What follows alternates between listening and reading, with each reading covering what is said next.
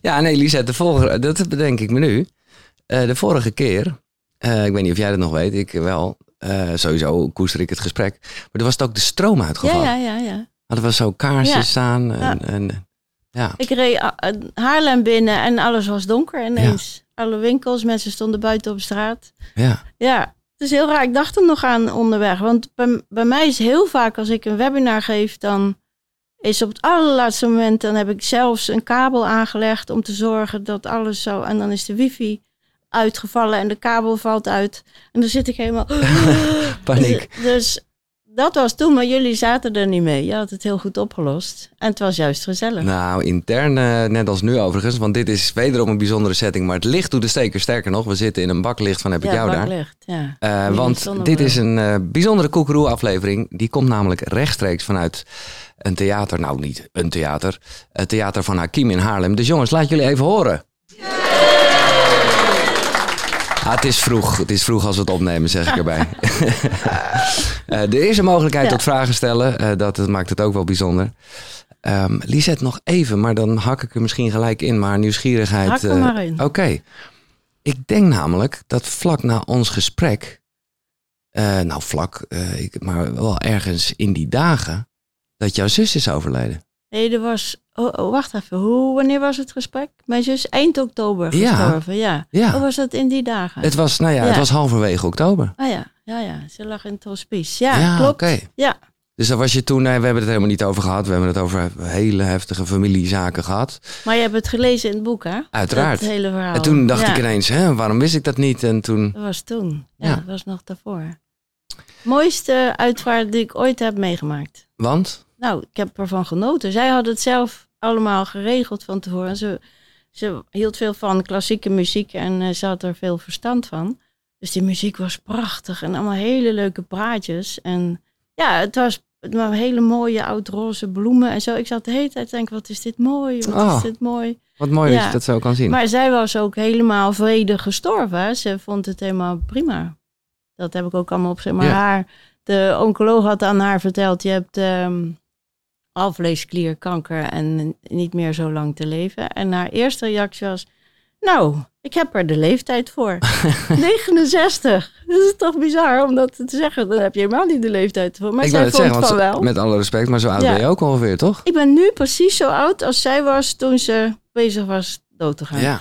En mijn moeder is op de 67ste gestorven en dat scheelt natuurlijk. Hè? En de moeder en mijn grootmoeder aan die kant 42 en daarboven 63. Dus dat is allemaal jong gestorven. En dan, In godsnaam, Lisette, laten we het op het einde van het gesprek hebben over de dood. Maar ik vind, oh, het, ik, vind dat een heerlijk ja, onderwerp. Dat, dat, nou ja, Ja, maar zou ik, mag ik heel eventjes nog dit afmaken? Want ik, Zeker, het, wordt, zeker. het wordt positief. Kijk, ik heb ook de hele tijd gedacht, nou, dat wordt tijd, weet je wel. Zo lang zal wel een beetje zo, mijn leven zal een beetje zo ten einde gaan. En dat is maar niet zo. En dat is maar niet zo. Ik ben heel gezond. En toen ben ik deze zomer naar Portugal gevlogen, wat ik ook al in geen tien jaar had gedaan. Enorme, heerlijke vakantie gehad. En dat heeft iets veranderd in mijn hoofd. Oh, ik leef nog wel misschien nog wel twintig jaar of zo. En er is nog een toekomst. Ik kan nog van alles doen. Ik kan nog verhuizen. Ik kan nog veranderen van baan. heerlijk. nou ja, Dat heeft echt iets opengemaakt. ja. Nee, ja, er kan nog van alles veranderen. Wa- Wat Ja. ik bijzonder vind van jouw boek, waar we het vandaag uitgebreid over gaan hebben, De Hemel in je handen, is dat jij met een soort vraagteken, maar op basis van dat je lichaam de hele tijd verandert, dat je persoonlijkheid ook kan veranderen. Ja, dat is wel, denk ik wel waar, ja. Maar- ik denk, ja. ja? Nou, ik denk dat ik vroeger een heel lastig en eh, moeilijk iemand was. Zogenaamd lief, maar eigenlijk heel... Nee, oké, tuurlijk. Maar je echte persoonlijkheid, gewoon echt, ja, dan kom je al snel op termen als essentie, maar een soort, dat is, dat is toch wie je, wie je bent of hoe je gebakken bent. Je karakter. Ja, Karaktertrekken. Ja, dat, dat denk ik wel. Maar nu heb je meteen iets heel moeilijks te pakken, inderdaad. Heel ingewikkeld. Want wie weet nou precies wat is karakter, wat is persoonlijkheid, wat is essentie, ego, eh, ja. wat is ego, Mhm. wat is dat allemaal? Ja. Dat zijn boterzachte begrippen. Ja. Niemand weet het helemaal zeker. Ik zeg dan, bijna niemand weet het. Dat is ook Nee. een leuke manier om het te zeggen. Eh, dus dan kun je er zelf een beetje over filosoferen. En ik denk dat de kern van iedereen is aandacht, is leegte. Dat is bij iedereen hetzelfde. Hè? Dus er is een heel groot wagenwiel en in het midden is het leeg. Dat rondje daarbinnen. En dan worden we allemaal verschillend. Dat is allemaal het uiterlijk, de uiterlijke verschijningsvormen. Maar in het midden zijn we allemaal God. Liefde. Liefde, aandacht, bewustzijn, Laat aanwezigheid. even naar de titelverklaring gaan, want ik vind het ook een mooie titel. De hemel in je handen. De hemel in je handen is het inzicht en het vertrouwen dat er niet alleen meer is tussen hemel en aarde, maar ook eindeloos veel meer in onszelf. Dat je door het lichaam heen kunt reiken naar de diepte van de ziel. Dat contact met die diepere lagen je bevrijdt uit de armoe van het materialistisch denken. Dat bezieling uit je lijf kan komen en gezondheid uit je geest. Ja, dat is dus zo, hè? Ja, Ja. ik ben blij dat je er zelf ook mee eens bent. Het is jouw tekst. Nog steeds. Ja. Ja, misschien tot het volgende boek, dat weet ik niet. Maar nee, nee dat is denk ik, dat, het is een eenheid, Ja. lichaam en ziel. En eh, ik snap er allemaal niks van, maar ik heb me laten vertellen dat als je de kwantumtheorie gaat begrijpen, dan betekent het eigenlijk dat er helemaal geen materie is, alleen maar trillingen. Dus het is gewoon een eenheid. Dat hele materialisme slaat nergens op. Die tafel die lijkt wel hard, maar dat is een proces. En ons lichaam is helemaal een waanzinnig proces. Ik heb net geleerd dat per uur 2 miljard nieuwe cellen worden gemaakt en dus 2 miljard doodgaan. Dan ben ik toch niet een ding, dan ben ik een vloeibaar proces. Mhm. Of mijn lichaam is een vloeibaar proces en mijn ziel is, is ook heel erg bewegelijk en veranderlijk. Ja, oh nee, maar dat is dus wat ik een beetje bedoelde. Ja. En, en dan komen we op termen persoonlijkheid, ziel en hoe je het ook Ja, noemt. dan Maar, hadden we ziel, hadden maar- we nog niet eens in nee, tijd. maar en dat, verandert dat ook, denk je? Is dat niet gewoon nog, nog op zich een soort van basisenergie? Maar kijk, het hangt er vanaf wat jij verstaat onder dat wat niet verandert.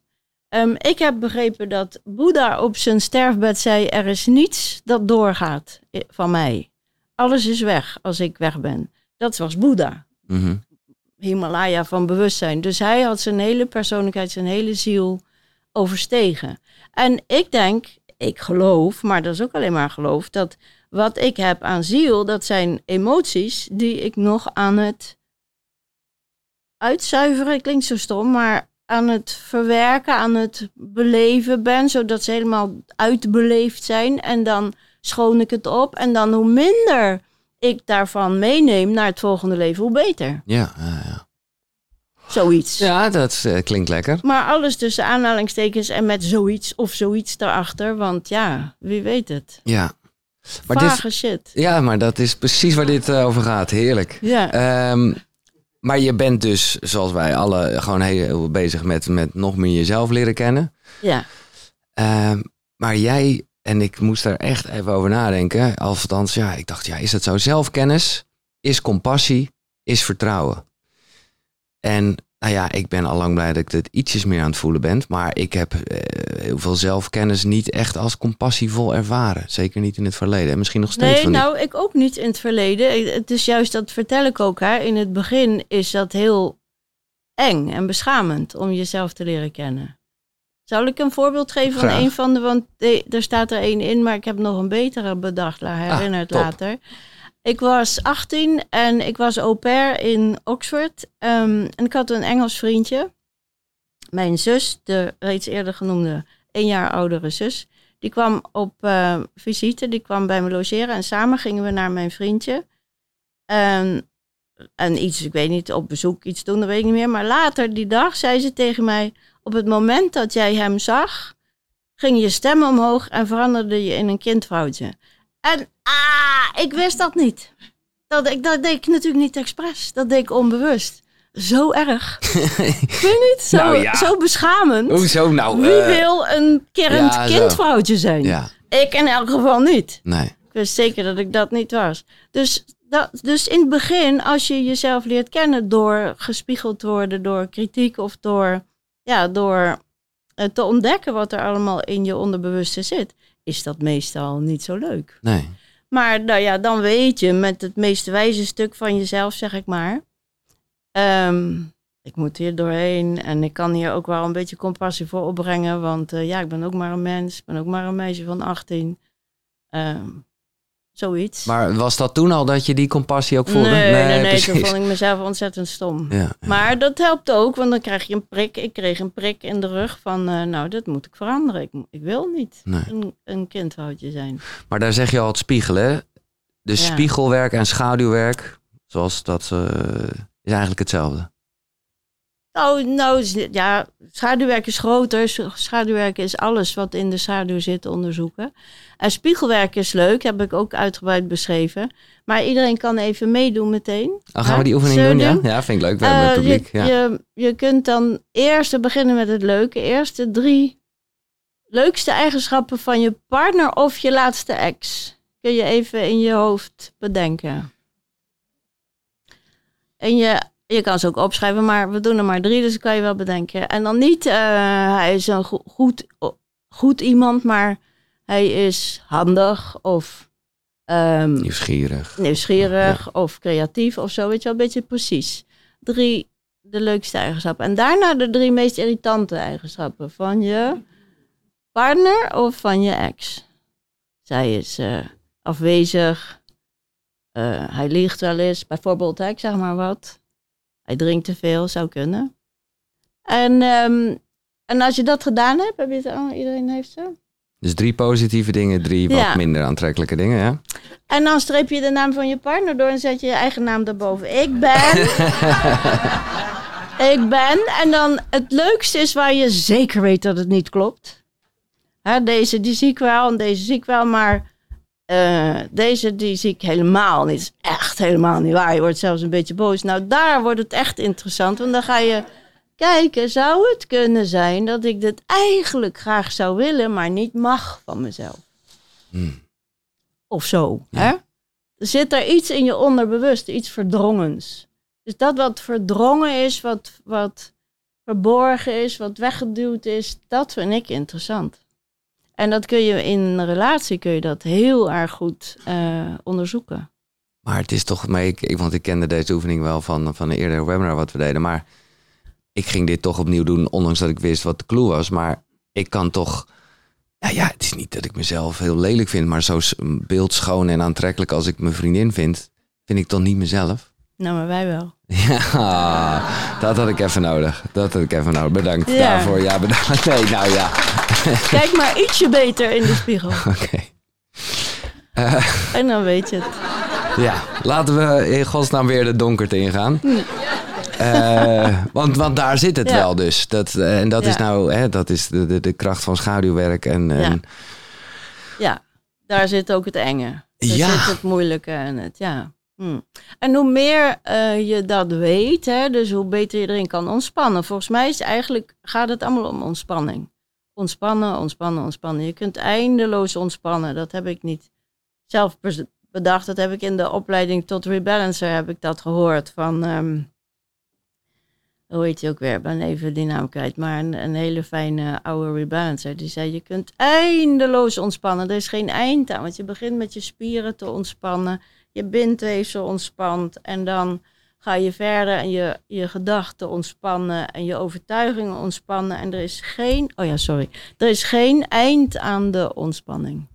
dat, zelfs als je denkt dat je er al bent, dan zit er nog... Kan je altijd nog meer ontspannen.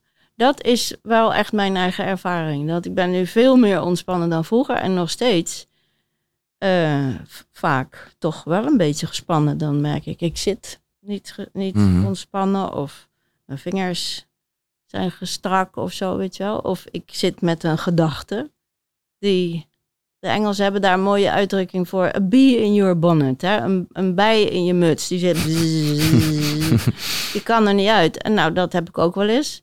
En dat is een spanning. Ja, maar het is op het op zich een beetje spanning in je leven is ook wel lekker, toch?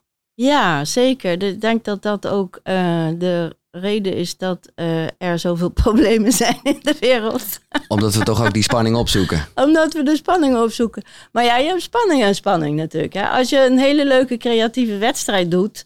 Wie, ma- wie schrijft de mooiste opera? Dat doen ze bijvoorbeeld in, eh in Damanhur, die, die leuke commune. Daar maken ze van dat soort creatieve wedstrijden. Dan is het ook spannend. Wie wint? Welk huis wint? Of hè, kan ik het mooiste zingen? Dan, maar niet akelig Nee. spannend. Nee. Als je zegt, eh, ik wil dat land veroveren en hoeveel mensen ga ik doodschieten, is ook ontzettend spannend, maar niet zo heel erg leuk. Nee. Best akelig eigenlijk. Toch? Ja. Ja, nee, heel Ja. akelig. Maar eh, Maar er wordt, eh, het is heel raar, want, want ehm, heel veel mensen die gaan wel met plezier naar horrorfilms, bijvoorbeeld. Dat is heel spannend. Maar hun eigen horrorfilm van vroeger willen ze niet zien. Nee, maar dat is natuurlijk wat, wat een beetje de grap is van misschien wel heel veel. eh, nou ja, wat, wat, wat media doet en zo. Dat je eigenlijk iets voelt. eh, wat je eigenlijk in je eigen leven zou moeten voelen, maar daar durf je niet uit. Ik, ik heb echt een tijd lang. eh, dat ik echt bij de slechtste scène uit goede tijden, slechte tijden, bij wijze van spreken, moest huilen. Terwijl op het moment dat er hele heftige dingen in mijn leven waren, ik gewoon helemaal bevroor. Ja, Dus dan Ja. merk je toch, Ja. maar ja, dat moet er dan toch uit. nou dat is, maar dat heb ik vast vorige keer ook allemaal gezegd. Dat is omdat het kind in je denkt, als ik dit ga voelen, ga ik dood. Mhm. En voor het kind dat je was, was het ook zo. Als een kind alles maar laat binnenkomen, dan gaat het ook dood. Dat weet ik zeker. Dat, nou, dat is. Dan, dat kan niet. Een kind Nee. kan dat niet aan. Dus een kind moet spannen en eh, allerlei overlevingsovertuigingen installeren. Het is mijn eigen schuld, bijvoorbeeld. Ik, ik ben een sukkel. Of eh, ja, zie je wel, ze doen het altijd, hebben het altijd op mij gemunt. Dat zijn allemaal van die, van die overtuigingen die, die, je, die je strak doen staan en dan kan je door. Ja. En dan eigenlijk als je volwassen bent, is je hart wel groot genoeg voor alle pijn. Dat zou iemand tegen je moeten zeggen, ergens aan het eind van je studie of zo. Lieve mensen, nu zijn jullie volwassen, nu kun je de pijn. voelen. Nu kun je gaan voelen. Ja, ja. Nu kun je terug en kijken en wat was ik eigenlijk een eenzaam kind en wat had ik het moeilijk. En dan neem je een foto van jezelf toen je... Dat is heel interessant als je een foto van jezelf hebt toen je drie of zo was en een foto toen je acht was. De meeste mensen zijn tussen hun derde en hun achtste iets kwijtgeraakt. Een sprankel in de ogen, een, een vertrouwen, iets. En dat is dus heel verdrietig. En Ja. daar kun je naar kijken en dan kun je alsnog voelen hoe pijnlijk dat is. Maar ik vind het wel eh, opvallend dat jij bijna nu akkoord mee gaat dat dat zo hoort of gaat. Ja, volgens mij is dit het systeem op aarde. Ja? Ja, dus ja, het kan niet, je kan het niet, je, kan dat. niet gewoon als kind tot en met gewoon je hele leven alles blijven voelen en die sprankeling blijven Nou, houden. Ik heb een paar keer Eckhart Tolle geïnterviewd toen hij nog niet zo beroemd Ja. was. En de laatste keer zei hij tegen mij, hadden we het hierover. En hij zei, het schijnt dat er tegenwoordig hier en daar kinderen worden geboren die geen pijn en lijden nodig hebben om spiritueel te groeien. Maar dat is nieuw op aarde, zei hij toen Mhm. tegen mij. Ik dacht natuurlijk, oh, misschien wel mijn kinderen. Nee hoor. nee, maar dus eh, dat is nieuw en dat is van de toekomst en dat is er nog niet. Tot Nee. nu toe is dit het systeem.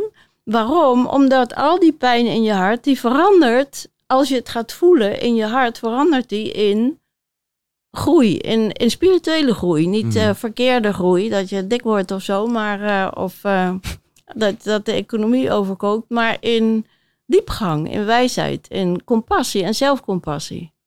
Dat. Ja, dus dat is gewoon nodig voor het proces en Ja. in die end ook iets Dat positiefs. heet ook posttraumatische groei. En ehm, ik ben nu een boek aan het lezen dat heet Extraordinary Awakenings van Steve Taylor. Die doet in, dat is een psycholoog uit Engeland, die doet in posttraumatische groei.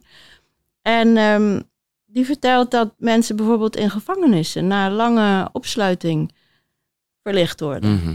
of na verschrikkelijke gebeurtenissen. En, en hij zegt ook, dit is evolutie, dit is hoe het gaat gaan met ons allemaal. Dus ik denk dat wij al onze problemen van nu onbewust expres hebben laten escaleren, omdat we de grote kladderadatjes gaan krijgen en da- daarna zijn een heleboel van ons verlicht. Dat is op zich nog een soort positieve wending aan eh, de ja, tijd waarin we weet zitten. ik eigenlijk zeker. Ja. En, eh, en voor mij een nieuwe term, en dat is misschien een beetje waar we over het nu hebben als het gaat over het bevriezen en niet voelen. Alexithymie? Eh, ja, eh, Alexithymie? wat was dat ook weer? Nou ja, Angst je- voor gevoel, angst Ja. om te voelen. Ja. Ja, dat hebben mensen. En het is eigenlijk dus een kinderlijke overtuiging. Ik kan hier niet tegen. Ik ga hier aan kapot. Dat is, dat is een kinderlijke overtuiging die ooit goed gewerkt heeft voor je. Om je er doorheen te slepen. maar die niet meer werkt als je volwassen bent. 1 op de 10 mensen leidt eraan. Die zitten permanent opgesloten in hun hoofd omdat de gevoelens in hun lichaam ooit te pijnlijk waren. Ja. Ze hebben zichzelf gevoelloos gemaakt uit zelfbescherming. Maar ik denk dat is 1 op de 10 als een soort wetenschappelijk eh, Ja. onderzoeksresultaat. maar ik denk dat, eh, nou, ik was er zeker één. Ik denk, ik, ik kom natuurlijk heel veel mensen tegen die dat ook in min of meerdere mate hebben. Ze Mhm. zeggen, ik zit zo in mijn hoofd, ik kan eigenlijk niet voelen. Dan blijkt dat ze heel goed kunnen voelen. Als je ze gaat masseren, voelen ze alles. Maar dan als er emoties komen, dan schrikken ze. Eh, waarom? Omdat, ja, omdat ze niet goed zijn opgevangen. Wie is nou goed opgevangen in emotie vroeger? Nou, ik denk maar misschien, eh, ik denk dat we het allemaal wel kennen. Ja, toch? Ja. Van stel je niet aan, of zeur niet, of het gaat vanzelf over, of niet huilen, eh, vriendelijk bedoeld, of nou, je gaat toch niet boos worden op je moeder? Nou, als je ergens boos op kan worden, is het je moeder natuurlijk. Hè? Hier schrijf je ook. en je En, vader. en dan is het, het- ik wil een beetje wegblijven van de wetenschap natuurlijk, maar Ja. het trauma blijkt vooral de rechter hersenhelft te raken, waar de impulsen uit het hele lichaam verwerkt worden. Jij hebt het nog best wel een beetje over die linker en rechter hersenhelft. ja.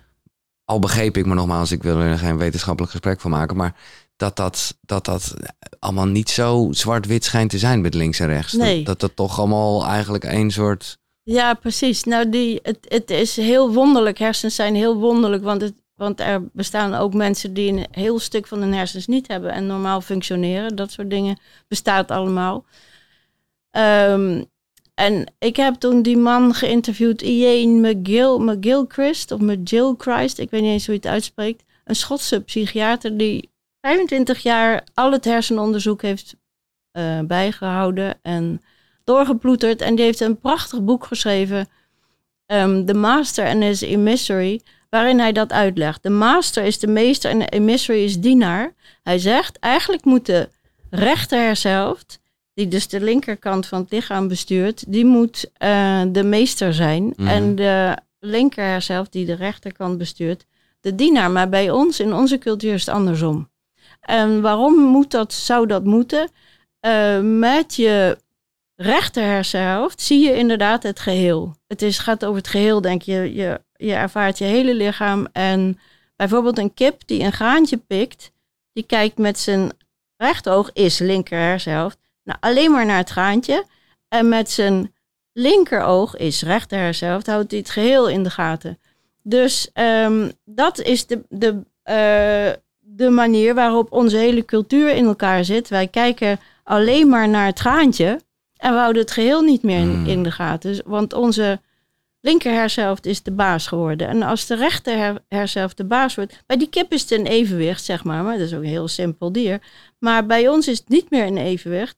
Als het eh een evenwicht zou zijn of links is belangrijker... dan kijken we naar het geheel. Ja, Je kan niet alleen maar over stikstof praten. Je moet naar het geheel van die landbouw gaan kijken.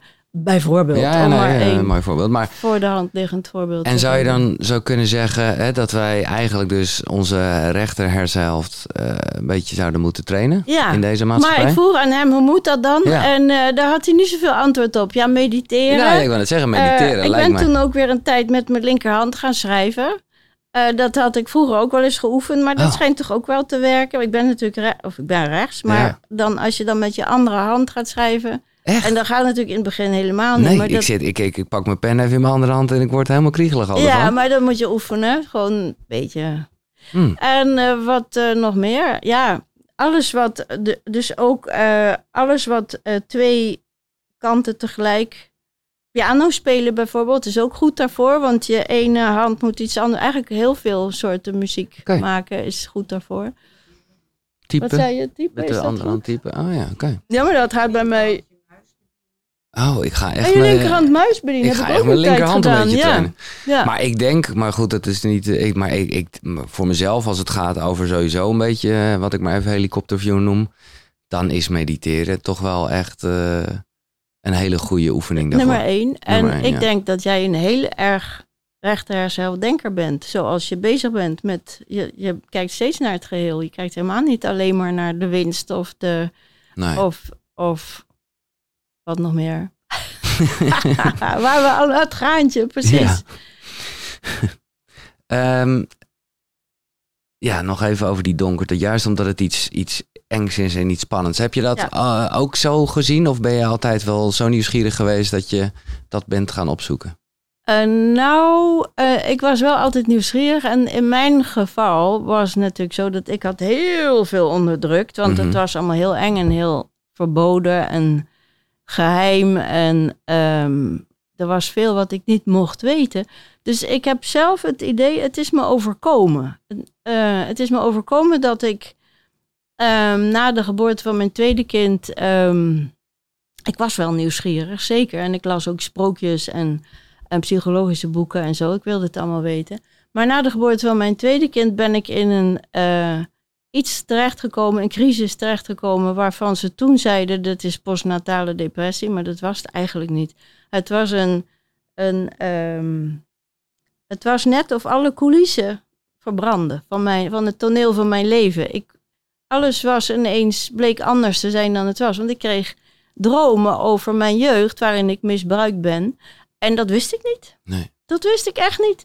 Maar toen ik het droomde en daarmee wakker werd, wist ik meteen, oh ja, dat is ook nog gebeurd. En ik dacht toen, oké, nou dat is gebeurd, dus nu ga ik naar een eh, hypnotherapeut en die gaat dan eventjes met mij terug naar vroeger en dan geef ik het een plekje en is het klaar. Zo dacht ik. Dus ik ging naar een hypnotherapeut. Het was ook zo grappig dat ik de eh, vereniging ging opbellen van hypnotherapie en die vroegen, wilt u misschien een vrouw in dit geval? Dat had ik niet eens bedacht dat dat kon. Ik zag alle hypnotherapeuten zoals uit de Donald Duck met zo'n zwarte bril met zo'n hele enge mannen. Maar er was een hele lieve vrouw en die zei, nou, ik ga jou eerst even leren ontspannen.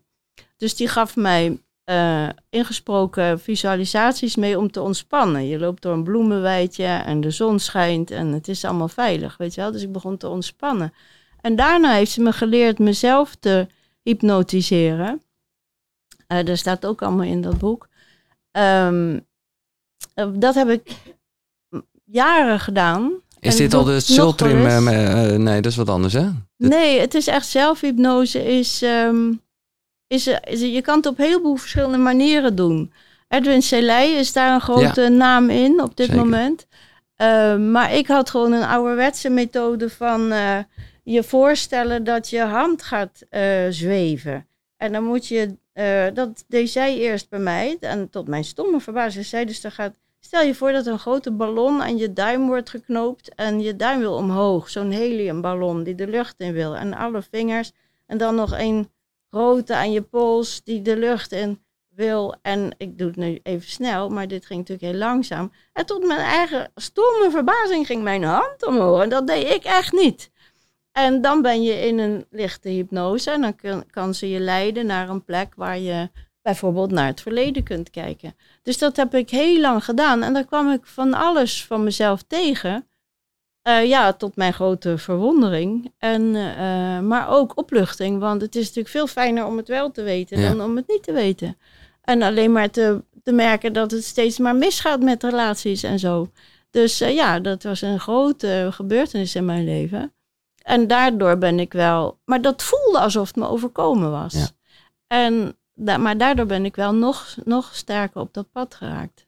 Van, Van Eh, donkerte en wat zit er voor een... van onderzoek. Van ja, onderzoek, ja. zelfonderzoek. Ja. Maar om een demon een geestelijke gids te noemen, vind ik wel ver gaan, hoor. Ja, dan heb je het over die children. Ja, Eh, de Shud. Ja. Eh, zij heeft eigenlijk van een, van een beweging die, of een religieuze stroming in Tibet, heeft zij een methode gemaakt. Zo moet je het zien. Want die stroming Shud heb ik nu laatst een boek over gelezen. Die is veel groter dan dit wat zij heeft gedaan. Maar zij, ze is een Amerikaanse die lang in een klooster in Tibet heeft gewoond. En zij eh, zag hoe ze dat doen. Als je eh, dus innerlijke demonen hebt, dan kun je er eentje visualiseren. Die zet je op een stoel en dan ga je mee praten en vervolgens ga je die demon voeden met je eigen lichaam. Je, met je, eigen, je stelt je voor dat er nectar uit je eigen lichaam naar die demon toestroomt. Je geeft hem jezelf. En dan die demon, die dus bijvoorbeeld de grote angst is, eh, of de woede, of wat het ook is, die verandert daardoor. Want die krijgt eindelijk genoeg te eten. En die, eh, die wordt ineens een vriendelijk varkentje of een, Of een aardige kabouter of zo, weet je wel. En dat kan dan je gids zijn. Dan vraag Mhm. je daaraan, hoe eh, zal ik dit nu aanpakken? Ja, zoals je het nu omschrijft, vind ik het nog helderder eigenlijk. Omdat je gewoon dus inderdaad weer iets niet onderdrukt, maar het alle ruimte geeft. Ja, daar gaat het om. En ik Ja. zit nu heel erg eh, met een clubje cursus in wonderen te doen. En daar is dit eigenlijk ook, als het gaat over ego, hè, wat natuurlijk heel erg een ding is. Zo van, Ja. eh, voed het inderdaad, ja. Laat het er allemaal maar, maar zijn. Ja. En ga er dan om lachen hoe Ja. eh, krankzinnig het is. Ja, en dat is dus weer ontspan erin. Ja. Ontspan erin. Het is nou eenmaal zo, als je er gespannen afstand van wil nemen, wordt het niet beter, maar erger. En als je erin ontspant, dan doet het pijn. En die pijn die kan in je hart en je hart bloedt of breekt. En dat is alleen maar goed voor je hart. Mhm. Nou ja, dat is natuurlijk ook wat jij eh, doet als eh, rebalancer. Ja, hè? dat is mijn letterlijk, werk. letterlijk Ja. eh, de ontspanning. Is dat eigenlijk, want daarna heb ik nog een gesprek gehad over EFT. Toen moest ik wel aan jou denken. Dacht ik, is dat een beetje in dezelfde... Ja, het is allemaal in dezelfde richting. Ja. Dus het lichaam ontspannen en dan komt er uit het lichaam komt die oude pijn tevoorschijn. En die kun je dan voelen, bewust maken, bespreken. Maar ook erom huilen of heel boos op een kussen slaan. Of eh, liggen. Ik heb zelf enorm liggen klappertanden en trillen op die bank bij de rebalancer. En ik wist vaak niet eens waarvoor ik bang was. Dat is dan hele, hele jonge angst, zeg maar, preverbaal. Maar het wil er wel uit. Het Mhm. wil allemaal bewegen. Het Ja. wil gevoeld worden. Ja. Het wil beweging krijgen. Maar is er een... eh, eh, wat is het verschil tussen rebalancing en EFT? Ja, er zijn allemaal verschillende methoden. De- Ik vind, kijk, rebalancing is eigenlijk een mix van methoden. Hè? Dat heb ik geloof ik eerder ook wel verteld. Dat is in Pune ontstaan bij Osho. Ehm, daar waren een heleboel verschillende lichaamswerkers. eh Alexander Techniek en Rijgiaans lichaamswerk en hoe dat heette in die tijd. Allemaal. En ze vroegen aan Osho, wat is het lichaamswerk van de toekomst? En toen schijnt hij gezegd te hebben, als jullie nou alles aan elkaar leren wat je weet en je haalt daar de kern uit en daar maak je een, een eh, discipline van en dat noem je rebalancing. Dat is het lichaamswerk van de toekomst. Dus dat hebben ze gedaan en in Pune is de eerste opleiding gestart. En die is nu bijvoorbeeld in Nederland is dat een opleiding van drie jaar, niet fulltime, maar parttime. Dat heb ik gedaan. En dan leer je dus massagetechnieken, maar ook zelfonderzoektechnieken en, ehm, en allerlei soorten meditaties doen ze. Ze zijn natuurlijk enorm op Osho gericht, Mhm. nog steeds. En het is echt heel bijzonder, heel bijzonder. Het heeft eh, mijn leven totaal veranderd. En jij daarmee die van velen.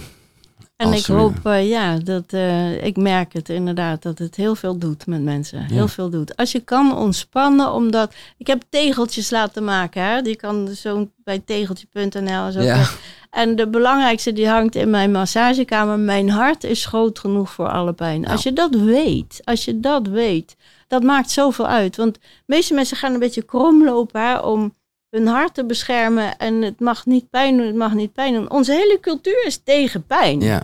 Nee, maar dat is wat je net ook zei met, met die kinderen. En toen zei je een beetje dat je ook bijna dacht dat ze dood zouden gaan van de pijn. Maar dat, dat is dus eigenlijk niet zo natuurlijk. Niet als je volwassen bent. Maar jij zegt, eh, maar is, Wel een, is een je- kinderhart ook niet groot genoeg voor alle pijn? Nee? Nee, oké. Nee, kinderen dat- niet. Kinderen horen veiligheid te ervaren. Ja, in, de, in het gezin, in de kudde, in de club, in de clan. Die horen echt, die, ja. Maar goed, dat krijgen ze niet. Want zo is het systeem nog. Het oude systeem is nog steeds dat. eh, ik zie het ook als een soort vullen van de schatkist. Hè? Want je krijgt al die pijn, zit allemaal ergens. En de rest van je leven heb je tijd en gelegenheid om er wat af en toe iets uit te halen en naar te kijken. En dan kan het in je hart weer transformeren tot iets moois. Met zelfvergeving, zelfcompassie. Daar gaat het natuurlijk Ja. om. Als je zelfcompassie hebt, heb je meteen ook compassie met anderen. Dat kan niet anders. Nee, dat is het bekende. En ik, vind dat, nou ja, dat is misschien wel mijn grootste les ooit geweest. Eh, verbinding met jezelf is verbinding met een ander. Is verbinding en met het kan ook niet Ja. andersom. Ja, precies. Je hart is groot genoeg voor alle pijn. Ja, ik had hem hier opgeschreven. Ik vind hem echt top. Ehm, En, en, ik vind pijn sowieso heel interessant. En eh, als je echt in de pijn gaat, merk je, ah, ik zeg maar je, ik heb het gemerkt, maar anderen ook. merk je altijd dat het minder eng is dan het leek. Ja.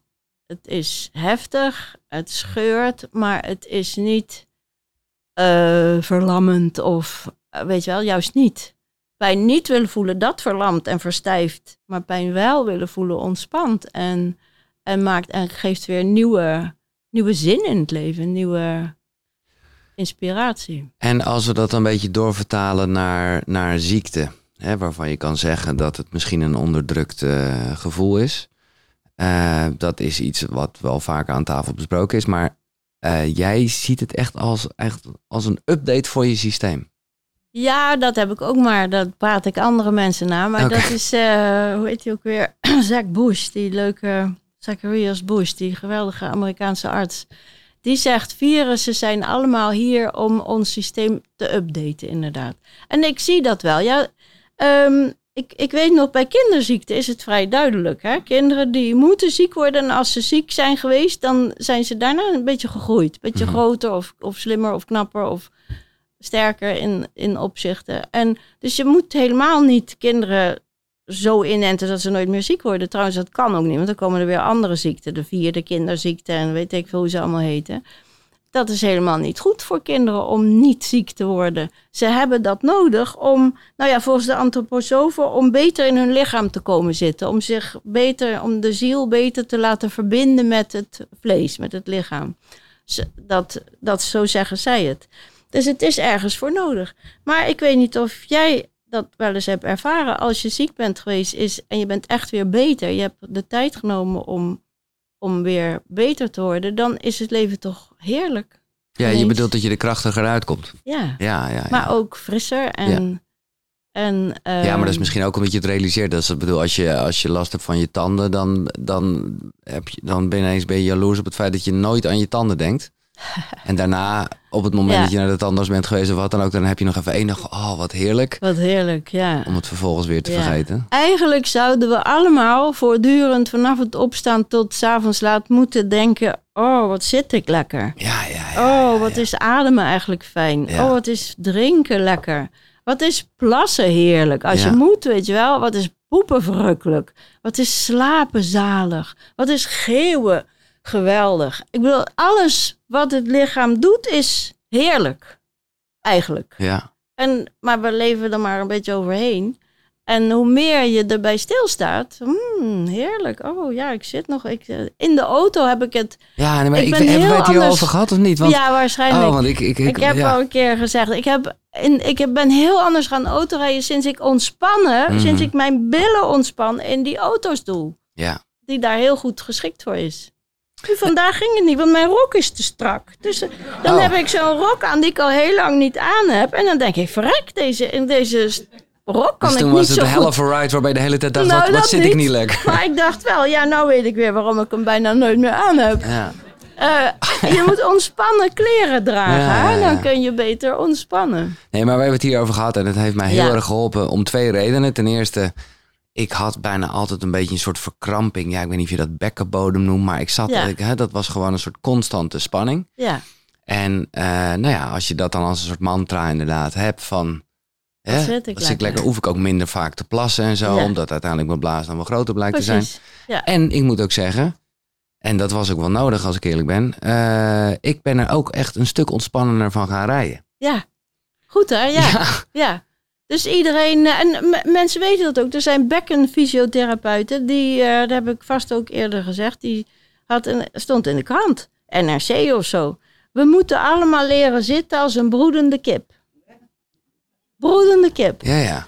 Dus wijd en breed en ontspannen en zwaar. Voel jezelf zitten. Ik, ik ga hier pas weg als alle negen eitjes uitgekomen zijn. Zoiets, weet je wel? Dus als je dat... Ik doe dat altijd in mijn rebalancing praktijk bij elke sessie. Eerst een praatje en dan zelfonderzoek. En dan gaan we naar binnen en dan voelen, voelen, voelen. En voel je jezelf zitten. Voel je je gewicht op de stoel. Trek je billen maar nog een beetje uit Ja. elkaar, dat je nog, nog wijder zit. Hoe is dat? Nou, dat is lekker. Nou, dit is wel een gekke stoel waarop we zitten hoor. Ja, Heb ik zit, alle stoelen zijn verkeerd. Nee. Ik zit altijd op het op- puntje, ik omdat ik vering. eh. Ja, Maar goed, al die stoelen die kloppen niet. het is een mooie oefening alleen alweer om dat te voelen. Ja. Dat is Ja. absoluut waar. Ja. Alles is een orakel. Oh. Ja, Wat is een orakel? nou, een orakel is, dat, eh, is een manier om in je onderbewuste te komen, denk ik. Of je bovenbewuste, maar dat is ook weer zoiets. Nou, eh, oké. Ja. eh, ja. Nou, laten we waar daar... zit het onderbewuste en waar zit het bovenbewuste? Ja, ik weet het niet. Ik denk dat ze in elkaar overgaan. Nou, je hebt daar iets en ik, ik dacht echt... eh, maar goed, dat is dan ook, eh, weet ik veel wat voor een synchroniteit. Maar ik heb het laatst in een gesprek...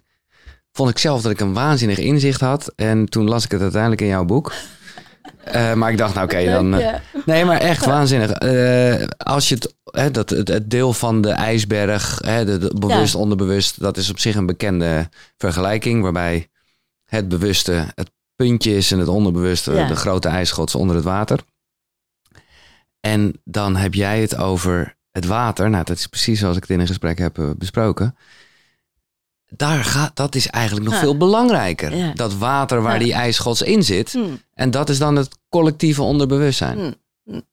Waanzinnig. Ja, ja. Dat geloof ik ook En echt. daar kun je toegang toe krijgen op een heleboel verschillende manieren. Daar gaat dat boek over, hè? de manieren die ik ken Ja, ehm, of heb onderzocht. En eh één daarvan is orakels.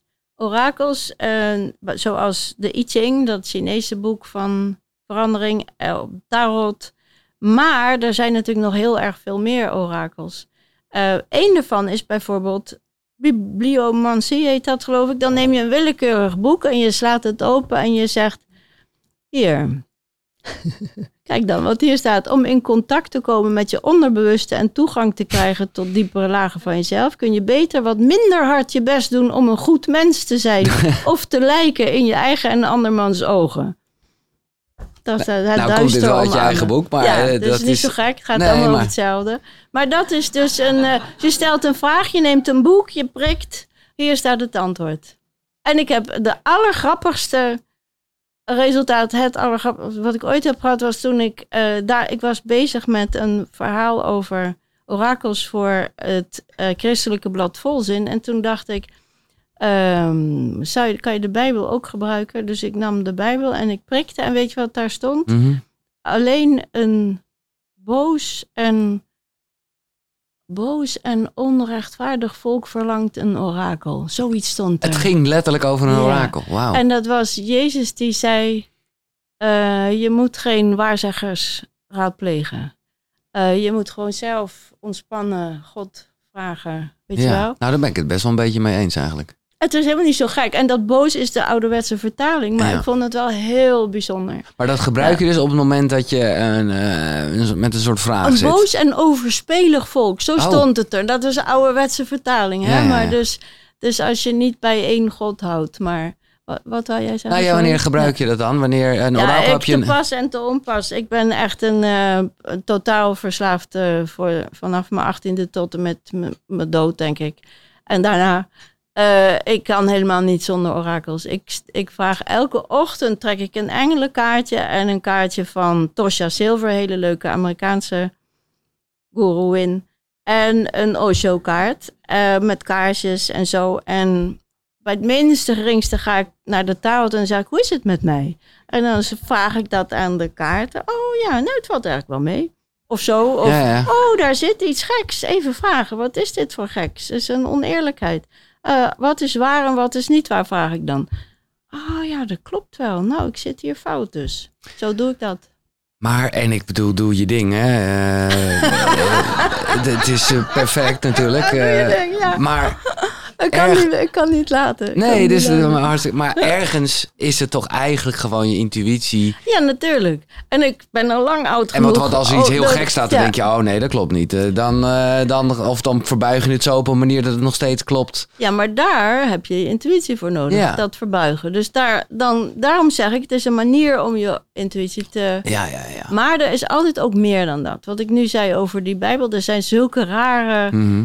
Toevalligheden dat dan is ineens die synchroniciteit, die blijkt echt naar je toe te komen. als Nee, het is ook leuk bedoel, eh, om daarmee Ja. te spelen, om, om een teken te vragen. En dan Ja. zie je iets, maar dan denk je, ja, heb ik dit nou bedacht? Of, ja, ja. Maar dat maakt niet uit, Nee, dat maakt eigenlijk of niet je het hebt bedacht of niet. En ehm, ja, zo zie ik het. Het is een manier om naar binnen te gaan in mezelf. En waar mijn eigen onderbewustzijn stopt en het collectief onderbewustzijn begint, dat weet ik niet. Nee. Dus ik ga maar gewoon naar binnen en dan heb ik er wat aan.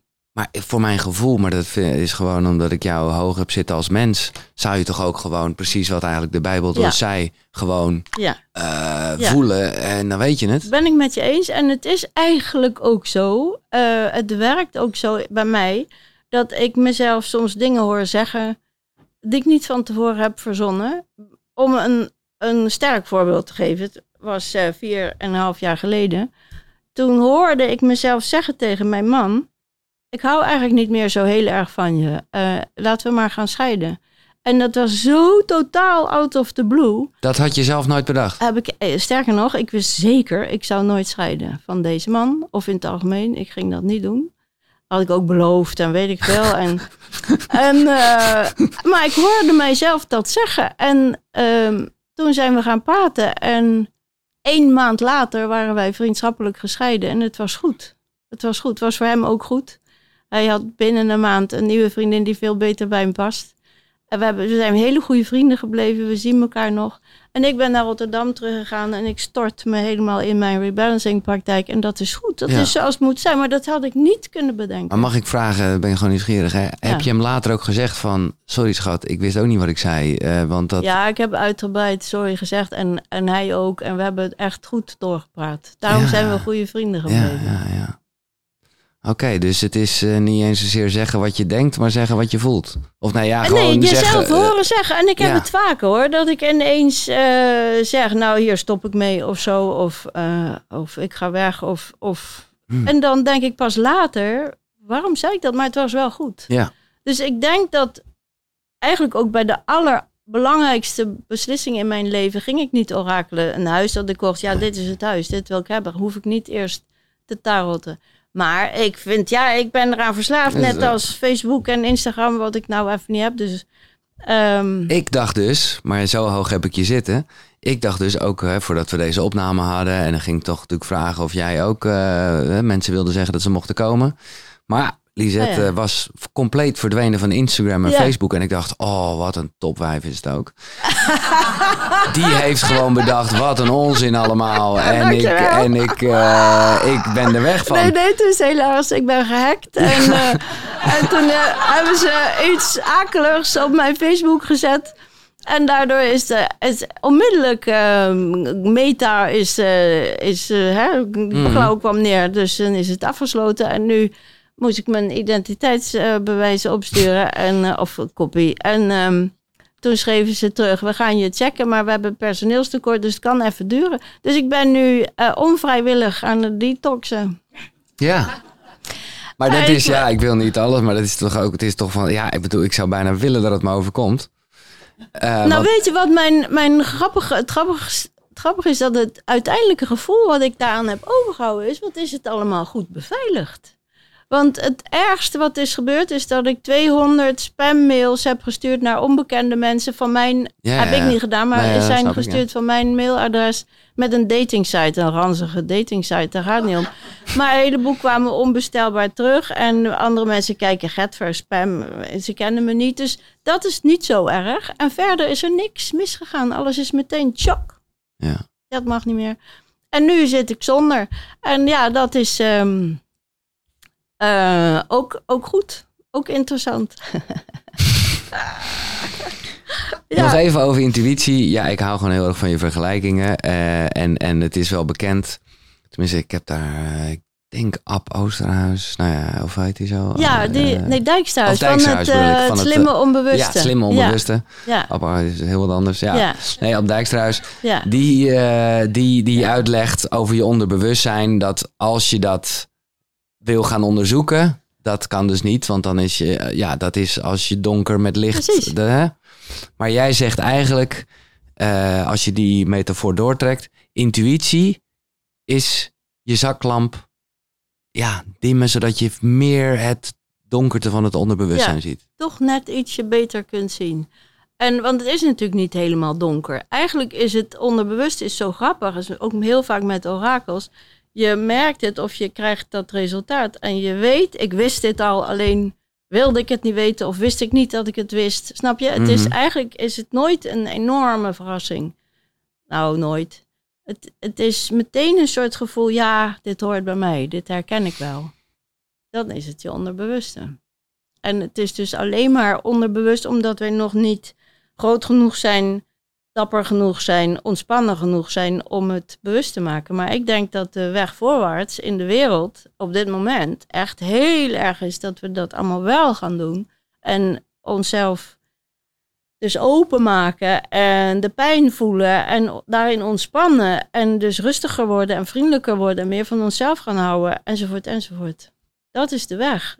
Niet eh, het systeem moet veranderen of Poetin moet dood of dat allemaal niet. Nee. Daar hebben we niks aan. Nee. Helemaal niks. Dus, eh, dus ontspanning in, in dat wat er allemaal al lang is, maar waar ik nog een beetje te bang voor ben om het tot mijn bewustzijn door te laten dringen. En dan ontspan ik in de angst en dan mag de angst er zijn. Ik heb compassie met mezelf voor die angst. En dan langzaam maar zeker besef ik het. Ja, het klinkt top en ik denk dat je gelijk hebt. Maar het, is, het voelt ook eh, iets dat, dat bijna niet kan. Ontspannen in de angst, zeg je letterlijk. Terwijl ja, eh, dat is... Dat, ja. Nou, angst, daar zeggen ze van, heb ik ook niet zelf bedacht, maar het is natuurlijk wel waar. Angst komt van het woord eng, is het is nauw, is Ja. verkramping. Ja, ja. Hè? Dus angst is te veel energie in een te kleine ruimte. Als je de ruimte groter maakt, is de angst verwaterd en minder. Dus je gaat naar de angst toe, waar voel je hem? Hier zit het meestal. En eh, voel, voel, voel, voel, voel. Oh, oh, dat is echt een rotgevoel. Ah, ah, weet je, dan ga je een beetje klappertanden, ga je trillen en zo. En dat is heel goed. Alle beweging helpt. En na een poosje is het zeg maar op.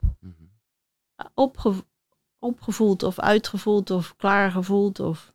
En dan... eh, Verdampt bijna. en dan is het verdampt. Maar het kan lang duren. Ik heb weer een recent voorbeeld. Ik ging naar Portugal, zoals ik al vertelde. En van tevoren werd ik heel erg bang. Ik lag nachten te voelen. Ik heb daar een blog over geschreven. Ik ga hem niet helemaal vertellen. Staat op mijn website. Eh, maar ehm, ik ging echt in die angst. En ik kwam allemaal lagen van angst tegen. De maar waar was je bang voor dan? nou, het, de rijen op Schiphol. Ja, dat ja. was echt Ah, het verhaal. Hè? Er is enorme chaos, je mist je vlucht. En ik moest ook nog over Frankrijk om daar een kleinzoontje op te halen.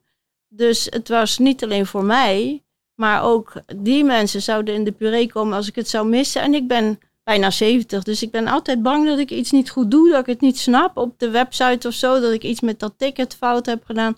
Nou, dat was de bovenste angst. Toen ben ik daar heel goed naar gaan kijken en dat hielp.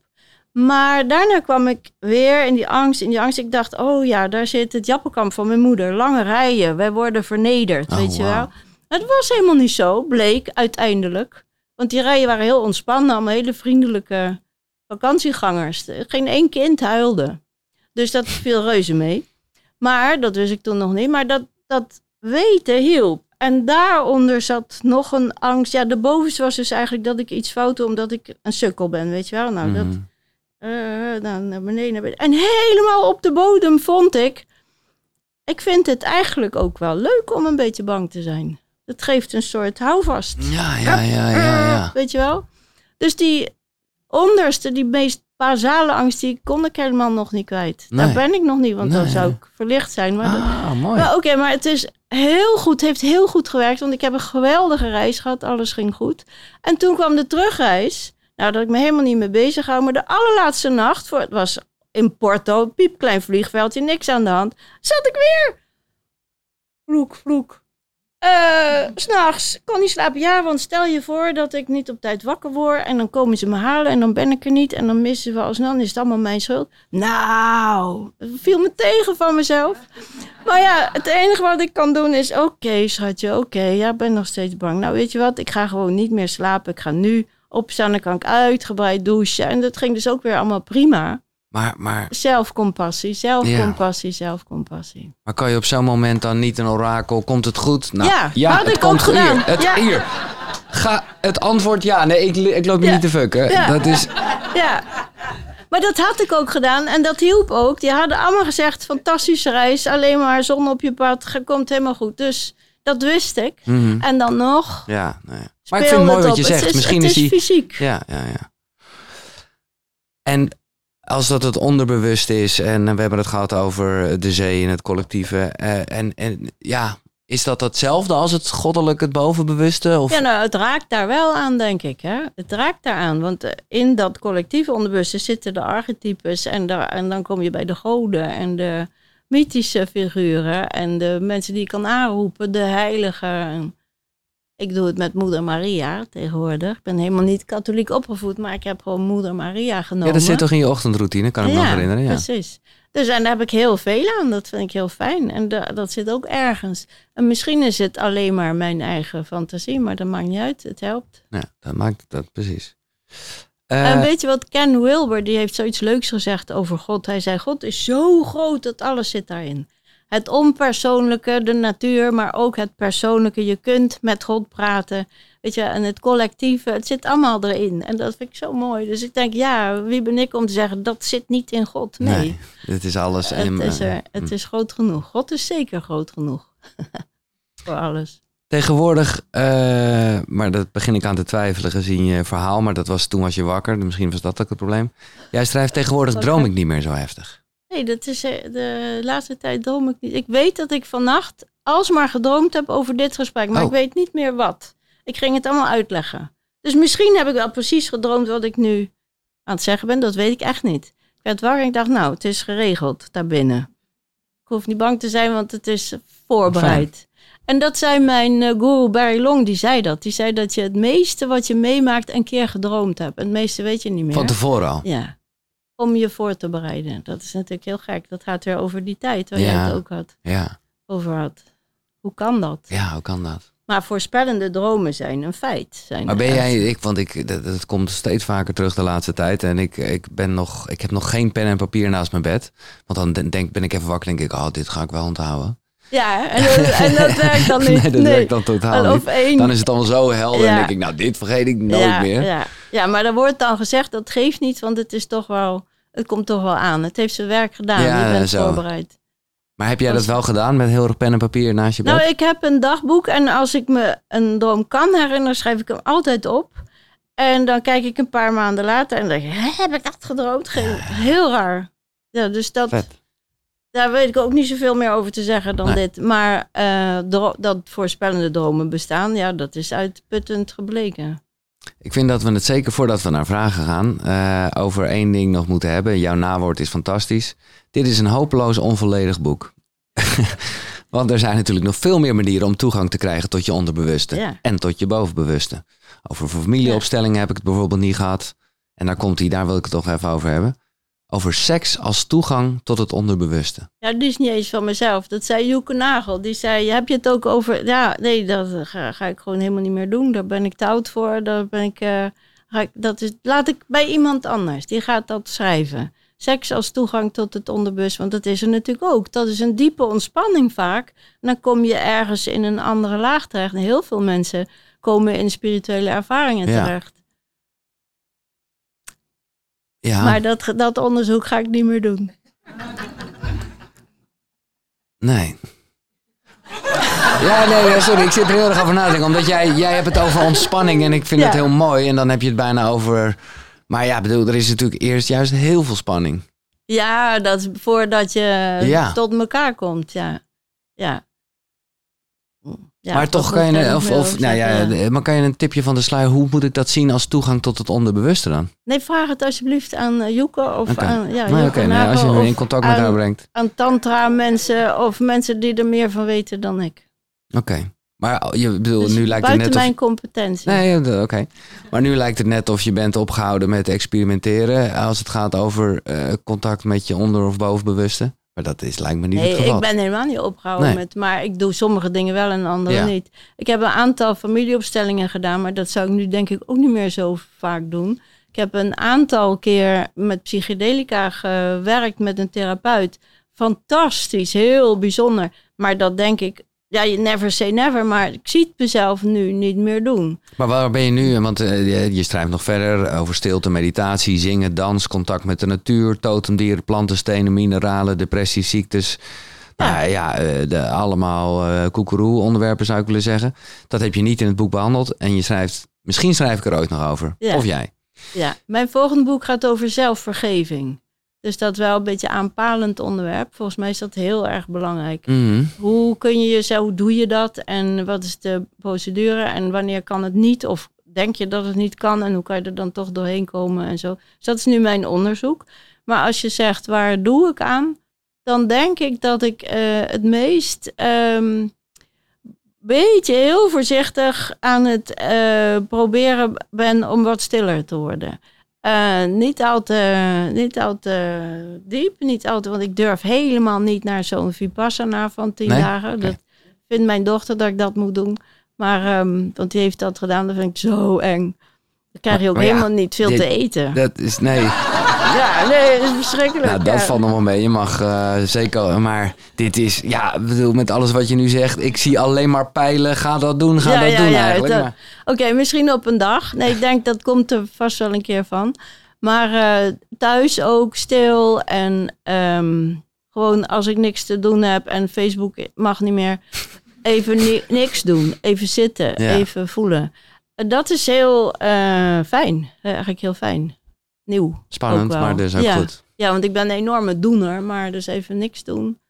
eh, ben ik me nu van bewust dat ik dat kan. En het was ook be- begonnen in Portugal. Hè? Ik dacht, ik kan niet niks doen. Ik kan niet op vakantie, want ik kan niet niks doen. Nou, ik bleek heel goed niks te kunnen doen naast een zwembad in Portugal. Maar ja, goed, dan heb je, heb je het ook wel ergens over. Maar als ik het daar kan, dan kan ik het natuurlijk overal. Denk ik nu.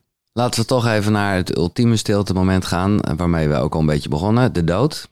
Ah ja. Eh, ja, omdat ik eh, weet van de vorige keer, en toen zei je, en dat, dat zal daar in Portugal ook zijn gebeurd, dat jij vooral herinnerd wilde worden als een, als een lieve oma, want nou, daar was je de laatste jaren druk mee bezig. Ja. Toen eh, wil- wilde ik het nog wat breder trekken. En eigenlijk mondde dat toen uit in dat jij vooral zei, hè, als rebalancer, dat je het zelf doet. Of nee, je doet het ook niet zelf. Het gebeurt Ja. gewoon. ja. Eh, maar ik dacht toch, toen ik het later terug hoorde, dacht ik, hé, hey, maar ik heb dus eigenlijk geen antwoord gekregen. Eh, namelijk, hoe wil Lisette Tooft herinnerd worden? Ja, nou dat is grappig dat je dat nu vraagt. Gisteren reed ik naar een leuke training, massage bij kanker, heel interessant. En onderweg speelde ik in de cd in de auto van eh Terzee gezangen. Kijk, Terzee is een eh, spiritueel centrum in, in Frankrijk, eigenlijk een ecumenisch klooster. Het bestaat al heel lang. Ik ben er geweest toen ik jong was en ik vond dat gezang zo prachtig. Ze hebben allemaal gezangen die, die makkelijk te zingen zijn voor heel veel verschillende nationaliteiten. Eh, dus met, met in kanon en zo. En daar heb ik een cd van. En, maar die, hier heb ik het vorige keer ook al over gehoord. Ik denk dat ik graag herinnerd wil worden als een diep religieus mens. Want die cd die zette ik op. En de eerste ging dus over eh, mijn ziel rust in de Heer. En ik moest zo huilen van ontroering, van blijdschap. Ik denk, nou, ik ben veel religieuzer dan ik eruit zie. Bij wijze van spreken. Ik ben echt een heel erg diep religieus mens. En ik vind het ook leuk dat mijn naam is eigenlijk Anna Elisabeth. Anna betekent genade. Nou ja, daar doen we het natuurlijk mee. Zonder genade is er niks. En Elisabeth betekent aan God beloofd. Ah, dat vind ik zo fijn. Ik ben aan God beloofd. Op een dag ben ik daar. En dat is het doel. En, en hier is het een beetje vreubelen en een beetje spelen. Ik hoop dat het wat meer spelen wordt dan het altijd geweest is. Het was een beetje geploeter vroeger. En nu wordt het steeds leuker en gezelliger. En eh, tot ik klaar ben met spelen en naar huis mag. Dat is wel, ja, zoals ik het zie. Mooi. Een diep religieus mens en vooral ook een heel mooi mens. Mag ik applaus voor Lisette Tooft? Dankjewel. Dankjewel.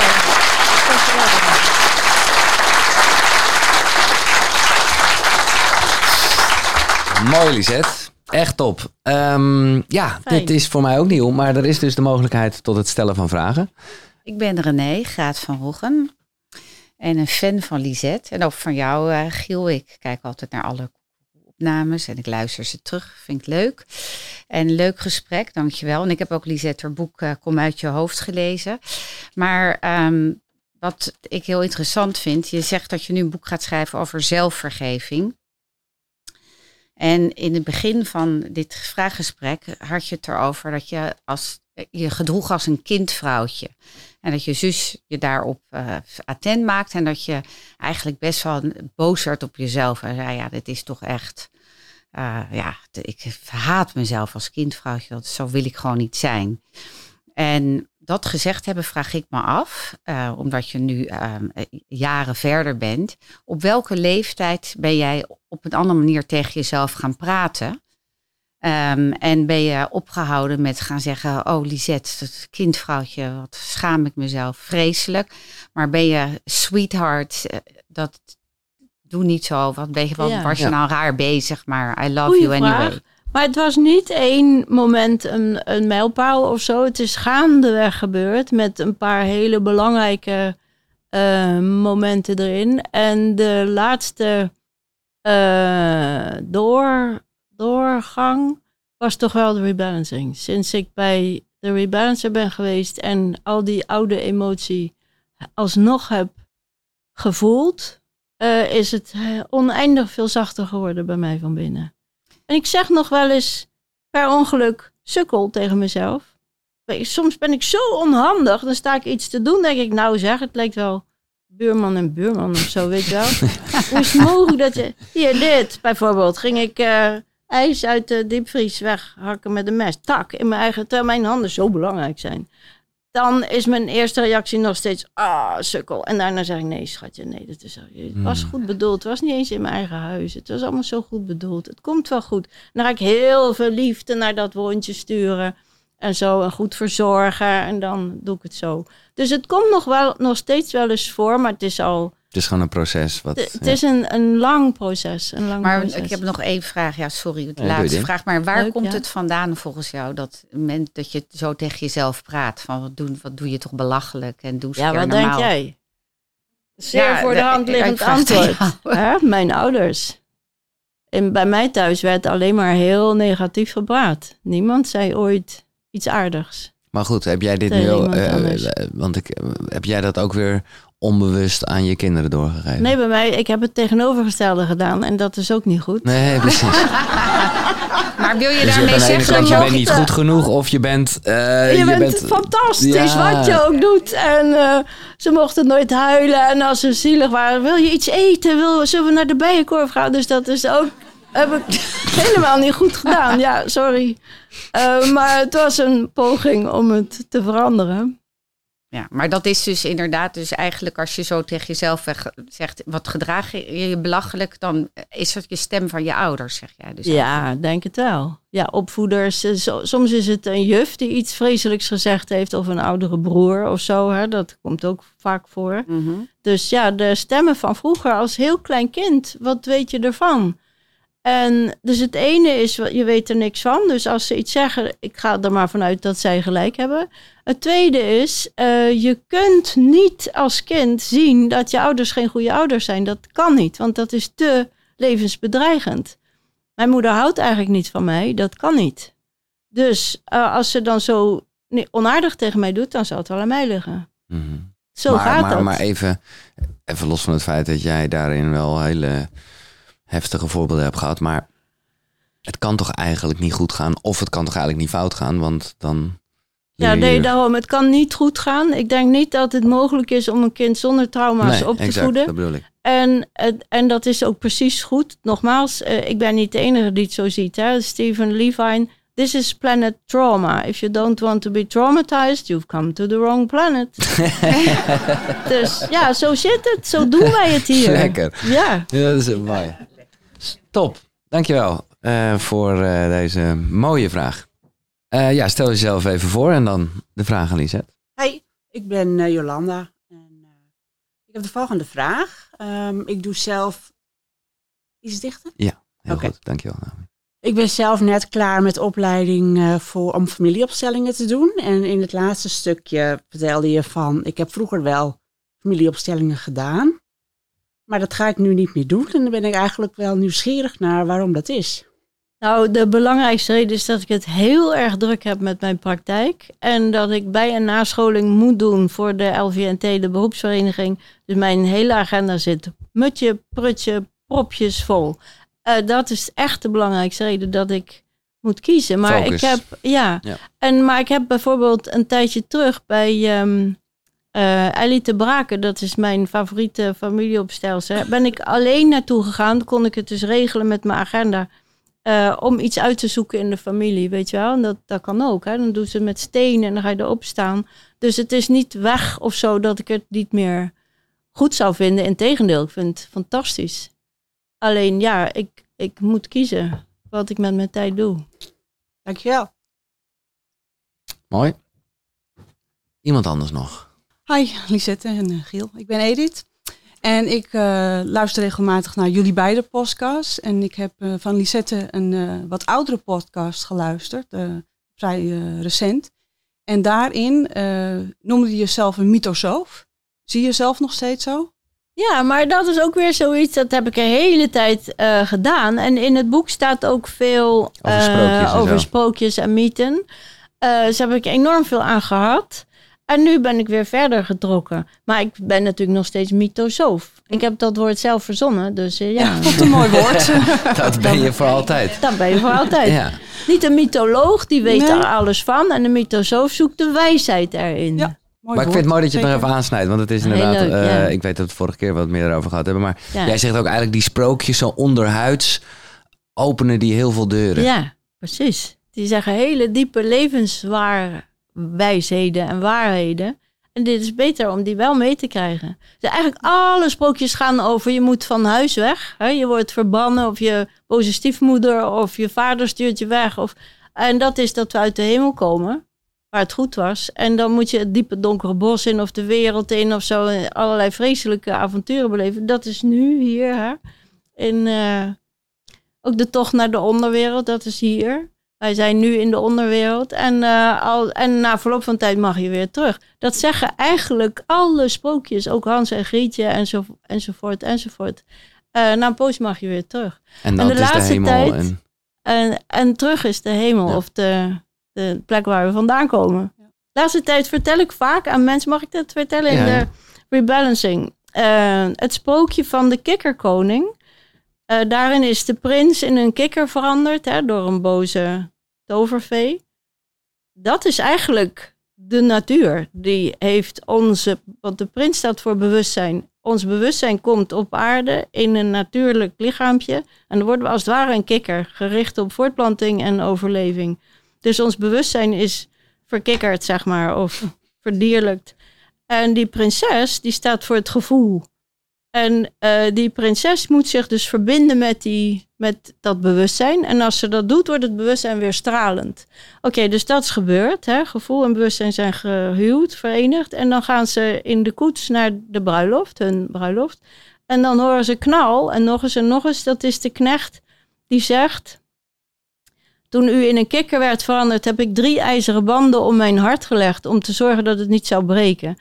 Nou, ik sta, ik sta drie keer per dag door de week mensen te masseren op hun rug. En daar komt band nummer één om het hart. Niet van ijzer, maar van spanning. Band nummer twee om het middenrif, ik-centrum. Eh, band nummer drie, hier het gevoel, weet je wel, onderrug. Al die banden, die zitten er echt. En ze springen gelukkig niet met een knal open. Maar als je begint te voelen, bewust te voelen, kan dat wel ontspannen.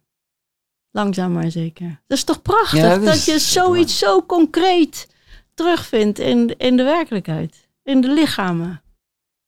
Zeker, heel mooi. Dus in die zin ben ik nog steeds een mythosoof. Ja, ik, mooi. ik predik mijn mythosofische wijsheden. en lees je ook veel sprookjes dan nog steeds? Of ken je ze allemaal? Nee, ik ken ze natuurlijk niet allemaal. En, maar ik lees ook niet zoveel Nee. meer tegenwoordig. Nee. Leuk.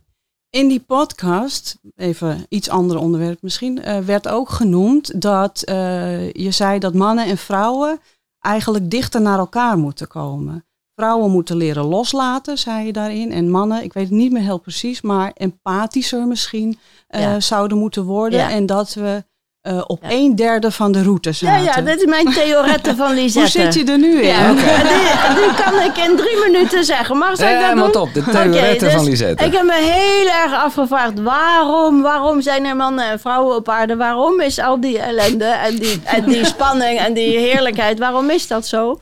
En ik kwam hierop uit. Kijk, eh, bij een vrouw is het zo, wij zijn onze baarmoeder en de vagina is een holte, er moet wat in. Dus het basale gebaar van het vrouwelijk is, het moet erin. Bij een man is het een gespannen volte en het moet eruit. Dus dat klopt precies op fysiek niveau. Daar moet het uit, daar moet het in. Bingo, baby. Maar kom je op hogere niveaus van emotie, dan krijg je meteen problemen. Want zij wil niet alleen zijn zaad. Zij wil veel meer. Ze wil hem helemaal. Ze wil zijn ziel. Ze wil dat hij naast haar zit op de bank en over haar gevoelens praten. en, en eh, de meeste mannen moeten precies zijn zoals een vrouw vindt dat een man hoort te zijn. Hè? Dus dat is die klauwen van die draak. De draak staat voor vrouwelijke seksualiteit. En die man die wil heus wel zijn zaad geven. En hij wil best ook wel lief tegen haar doen. Maar eigenlijk roept de, de zusterschap roept hem hè, met zaadvragende oogjes. eh, kom, kom.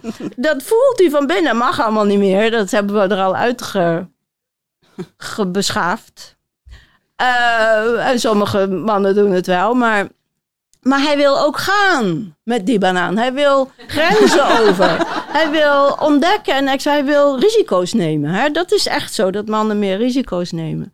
Dus als je dat doortrekt, wat willen ze nou eigenlijk? Zij wil verbinding en hij wil vrijheid. Verbinding is liefde. Dus volgens mij is het vrouwelijke ideaal liefde. Het archetypisch vrouwelijke ideaal. Je moet het niet vragen aan vrouwen. Want dan zeggen ze, nee hoor, ik hoef helemaal geen liefde. Eh, maar eh, het vrouwelijke archetypische, dus fysieke ideaal is eigenlijk liefde. En het mannelijke is vrijheid. En dat zijn de twee grote doelen, toch? Van elk kind. Ik wil autonoom worden, ik wil mezelf worden, dat is de vrijheid. Maar ik wil ook verbinding met anderen, dat is de liefde. Nou, hoe, hoe kom je daar? Eigenlijk alleen maar door eh, je eigen doel te offeren en dat van die ander ook erbij te nemen. Dus mijn, mijn meest concrete voorbeeld vind ik nog steeds het beste voorbeeld. Is eh, je komt aanfietsen en je staat en je ziet dat het stoplicht rood is en je ziet dat er niks aankomt, dus je kan lekker doorfietsen. Maar er staat een kind van 12 braaf te wachten. Wat doe je? Je stopt. Eh, heel vervelend, ik ben mijn vaart kwijt. Dat is een piepklein offertje van je vrijheid voor de liefde. Dat is zeg maar het archetypisch mannelijk soort offer. Ik zou dit graag willen doen, maar ik kan het niet maken. De, hè, het, is, het is niet oké. En dan ga je naar de vrouwelijke kant en dan zetten al die vrouwen, ja, dat doe ik al de hele tijd. Ik offer mezelf de hele tijd op. Dus ik ben heel goed bezig. Nee, want vrouwen moeten dat, of het vrouwelijke moet dat niet doen. Die moeten iets doen wat veel moeilijker is voor het vrouwelijke, namelijk loslaten. Die man laten zijn zoals die is. Ja, ik kan het ook niet. Daarom ben ik nu weg. Maar alleen maar loslaten. Je, bij je kinderen kun je het goed zien. Als je je kinderen vasthoudt, ze moeten dit of dat van jou, dan ben je geen goede moeder. Als je ze vrij laat om te zijn wie ze zijn, ben je een goede moeder. Dat is loslaten. Dus dat is het vrouwelijke offer. Dus eigenlijk moet die vrouw die vrijheid in zichzelf ontwikkelen. En die man ook die liefde, want die vrij, vrijheidsdrang heeft hij al. En dan kom je samen. Dan kom je dus aan het eind. En ik weet zeker dat de evolutie van de mensheid die richting opgaat. Want we zijn al veel Is dat aan het veranderen? Of, eh, want voor mijn gevoel, zoals jij het beschrijft, is dat gewoon de dans en het spel zoals Ja. het hoort. Ja, zoals het is, maar het is niet altijd zo geweest. En Nee. het zal ook niet altijd zo zijn. Het is in ontwikkeling. En zijn we al verder dan een derde? Ja, Ja, dat dat zou het zijn, ja. Ik weet het echt niet. Nee. Drie vijfde. Oh, ja. Ik heb geen idee. Het, ik denk dat het, dat het soms heel snel gaat en dan weer een tijdje niet. Maar zowel de feministen die zeggen... eh, het is allemaal onzin, dat verschil tussen man en vrouw. Het is altijd eh, een, een heel klein verschil geweest. Die hebben geen gelijk. En de conservatieven die zeggen dus altijd zo geweest... en moet altijd zo blijven, hebben ook geen gelijk. Het is aan het ontwikkelen. En even, eh, hoe, hoe zie, je dat in, in, in de lijn van het LHBTQI+. Ja, dat is dus een hele interessante fase bij ons, waarin, we, waarin heel veel mensen die willen nu al leven alsof ze daar zijn. Mhm. En, en dat is dapper. En, en met, gaat met veel, hoe noem je dat? Botbreuken gepaard, bij wijze van spreken. Maar ehm, het, is, het is een poging om de boel Dat een beetje proces. omhoog te Ja. krijgen. Jongens, je bent Nice. niet alleen een vrouw, je bent ook een mens. Jongens, je bent niet alleen die vent met die pik. Je gaat dat, ga dat niet alleen maar beleven, maak het groter. Dus ja, dat is de theorette van Lisette. Mooi. Ja. Zelf ook heel tevreden mee. ja,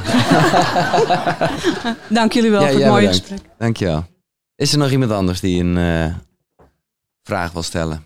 Hi, ik ben eh, Karen. Eh, ik eh, vroeg me af, eh, als ik dat hoor over sprookjes en eh, nou, je verhaal, dan heb ik het gevoel dat er een hoger doel is eh, voor de mensheid. Eh, en hoe zit dat met bewustzijn, vroeg ik me af. Is, eh, is het op een gegeven moment klaar met bewust worden of gaat het altijd door? Wow. Wow, vraag je. Ik heb geen idee. Ik weet het niet. Weet iemand dat? Zou het... Ja, het gaat, gaat altijd door, denk ik. Ik Ja, heb he- geen idee. Ik probeer iets te lezen over het krommen, de krommend heelal. Ik snap er al helemaal geen bal van. Dus ja, wie ben ik? Misschien, kijk, de hindoes die zeggen het zijn eindeloze kringlopen. Met dat Kali Yuga zitten we nu in en daarna krijg je iets beter en wordt nog iets beter. En uiteindelijk is, zijn de meeste mensen verlicht en dan krijg je het gouden tijdperk. Maar daarna wordt het weer Kali Yuga, wordt het weer slechter. Dus dat is hindoe idee. Maar misschien gaat het dat wel doen, maar toch in een spiraal. En I don't know. Ik weet het eigenlijk niet. Nee. Ik weet het Is, het dan dat we alles op een gegeven moment doorleefd hebben of, of, of is dat niet mogelijk? Ja, dat zou kunnen. Er zijn heel veel verschillende theorieën over. Het zou kunnen dat onze aarde op weg is om een ster te worden. Dus als wij allemaal verlicht zijn en dan gaan we stralen en dan wordt onze aarde een ster en dan gaan wij weer, of een zon, en dan gaan wij weer andere planeten tot leven wekken. Ik, ik weet het niet, maar het is in elk geval goed. In elk geval gezellig. Ja, Ja, het maar wordt het- steeds gezelliger, dat weet ik zeker. er is dus wel een soort hoger doel wat er dan, wat, er dan, wat ik proef van we gaan ergens naartoe of Ja, het ja, wordt daar beter. Ik, het wordt daar beter. ben ik zonder meer van overtuigd. Ik zou niet kunnen leven zonder, maar het is wel Ja. eh, iets wat, wat ver boven ons eigen denkraampje uitstijgt. Dus dat Ja. gaan we merken. Je hebt toch ook dat idee, als je doodgaat, kom je in een hemel die bij je past. Je hebt zeven hemelen en dan op, op, afhankelijk van welk stadium van ontwikkeling je hebt bereikt, kom je in de tweede of de vijfde of zo. En dan bij de zevende hemel ben je echt opgelost. Eh, ja, oh, maar dat is de zevende hemel. Ja, Oh, maar waar ga je dan naartoe? Ehm, I don't know. Ik weet het echt helemaal niet. Ja. Nee, ik heb zelfs soms het idee, ja, ik, ik zit ook bij, eh, ik volg ook wel boeddhisme en zo. En daar, daar heb ik soms ook het idee dat je inderdaad verder ontwikkelt. En dan op een gegeven moment gewoon, dan los je gewoon op als het Ja. ware of zo. Ja, In het bewustzijn of zo. Ja. Maar ja, en ik dat weet is niet. waarschijnlijk heel prettig. ja, Ja, ja. dat is ik. een totale ontspanning. Ja, ja. Eén groot kosmisch orgasme. Licht, ja. De rest van je leven, de rest van de eeuwigheid. Mooi. Nou bedankt. Ja, bedankt. Ja, eh, stel jezelf even voor en eh, speel erop in. Hallo, mijn naam is Gerda. Ehm, we zijn hier gekomen inderdaad, wat Lisette zegt. eh, dat voel ik zelf ook heel erg. Eh, dat je met je trauma's komt en heel veel trauma's ontwikkelt. Dat had ik ook gedaan. Ik ben net zo oud als Lisette, dus een beetje diezelfde tijd opgegroeid. Met New dezelfde, Age. eh, ja. Ja. lekker. Ehm, ik kwam op een moment, vorig jaar, dat ik het gevoel had dat al mijn trauma's opgelost waren. Dat was een heel bijzonder gevoel. En ik dacht, wauw, nou gaat het gebeuren. En wat gebeurde daar? Op eh, 14 februari kreeg ik een diagnose dat ik ernstige vorm van kanker heb. Dus ik dacht, hm? Ja, het gebeurde wel op 14 februari. En ik dacht nog, dat kan alleen maar een liefdesboodschap zijn. mooi. Dat ja. weet ik nog. Valentijnsdag, ja. Ja, op Valentijnsdag. Ehm, het is een ernstige vorm van kanker waaraan mijn broer twee jaar geleden is overleden. Precies dezelfde vorm van kanker. En ik dacht, en nu? Wat nu? En het enige wat ik kon doen, eh, wat er gebeurde, is dat ik alles aangereikt kreeg om beter te worden. Kwamen allemaal mensen op mijn pad uit het niets.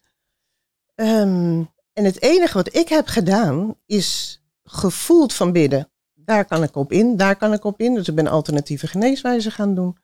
Ik ben gaan liggen. En wat ik kon doen, was puur de overgave in. Ja, Ik kon alleen maar in de overgave. Ik dacht, wat is nou de overgave? Nou, ik weet het ook niet. Ik ben gaan liggen. Ik ben verdwenen, als het ware. Blijft een soort bewustzijn over.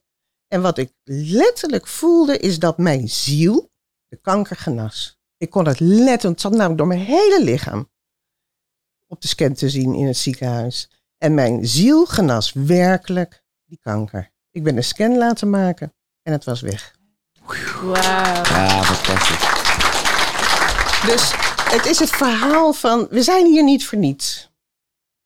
We zijn hier de- om te leren. We zijn hier om over- te leren. Om ons En- over te geven. En ja. dit is, ik krijg er nog steeds Ja. zelf kippenvel. Ik krijg Ja. er zelf ook kippenvel Ja. van. Want het Ja. stijgt boven mij als ik heet Gerda Olgers. Daar gaat het niet over. Ik vind mezelf een leuk mens. Maar daar gaat het niet over. Het gaat erover dat als je in de overgave gaat, krijg je precies, trek je dat aan wat je nodig hebt. Ja. Dat wil niet zeggen dat het altijd zo gaat, want ik stond voor de dood en ik was echt bereid om te sterven. Ja. En waarom? Ik was getransformeerd. Ja. Ik voelde me getransformeerd. En ik was, ja, ik was bereid om te sterven. En ik dacht, als ik dood ga, ga ik getransformeerd dood. Daar ben ik voor gekomen. Maar goed, Ja. blijf leven. En niet Ja. voor niets sta ik waarschijnlijk hier. Nee. Mooi Gerda, dankjewel voor het Mooi, delen. Ja. overgave, oefenen, daar zijn we voor Ja. gekomen. Ja, Ja. dat denk ik ook. Oké, laten we naar de laatste vraag of opmerking. Of, eh, Ah, sorry hoor, ik moet even een beetje bijkomen. Ja, dat- ontroerde mij een beetje. een, eh, Heel erg. Hoi Giel, hoi Lisette, ik ben Jennet. En ehm, ik twijfelde even of ik deze vraag zou stellen, want ik heb niet jouw boek gelezen. En mijn man is fan van jou en ik zou vanmorgen naar Marjolein, maar ik dacht, nou, ik ga toch die vraag maar stellen. En uiteraard straks je boek even aanschaffen. Ehm, ik hoor jouw mooie gesprek en ik hoor ook heel vaak een gekwetst innerlijk kindje. Eh, ik doe zelf de opleiding tot kindertolk. Waarbij je, ehm, nou ja, je aan het werk gaat met het gekwetste innerlijke kind. En je eh, vertelt heel mooi over je volgende boek over vergeving. En ik vroeg me af. Zelfvergeving. Zelfvergeving, klopt. En ik vroeg me af eh, in hoeverre jij al ehm, je ingelezen of ingeleefd hebt in het, in, in het innerlijke kindwereld. En ook wat je meeneemt in je volgende boek. Omdat het natuurlijk zelfvergeving heel erg te maken heeft met het omarmen van je innerlijke kind. Met alles wat erbij hoort. Ja, absoluut. Ja, ik zou zeggen, lees mijn boeken, want daar, daar je komt het innerlijke kind wel tegen. Ja. Hier en daar. Oké, nou. Elke bladzijde drie Ja. keer of zo. nou. ja. Ongeveer. Dus vandaar dat ik Nee, ook ja, dacht, komt- misschien is het een hele stomme vraag. Maar ik Nee, ga hem nee, toch nee, stellen. nee, heel goed. Ja. De stomme vragen bestaan niet, toch? Nee, helemaal niet. Fijne vraag. Het gaat allemaal over dat innerlijke kind. Je innerlijke kind zit in je onderbewuste, zo zie ik het nu. En je onderbewuste zit in je lichaam.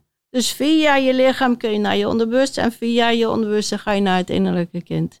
En daar zit het. En er zijn heel veel mensen, heb ik ook gehad, van die innerlijke kinddromen. Dat ik, eh, dat is heel lang geleden al.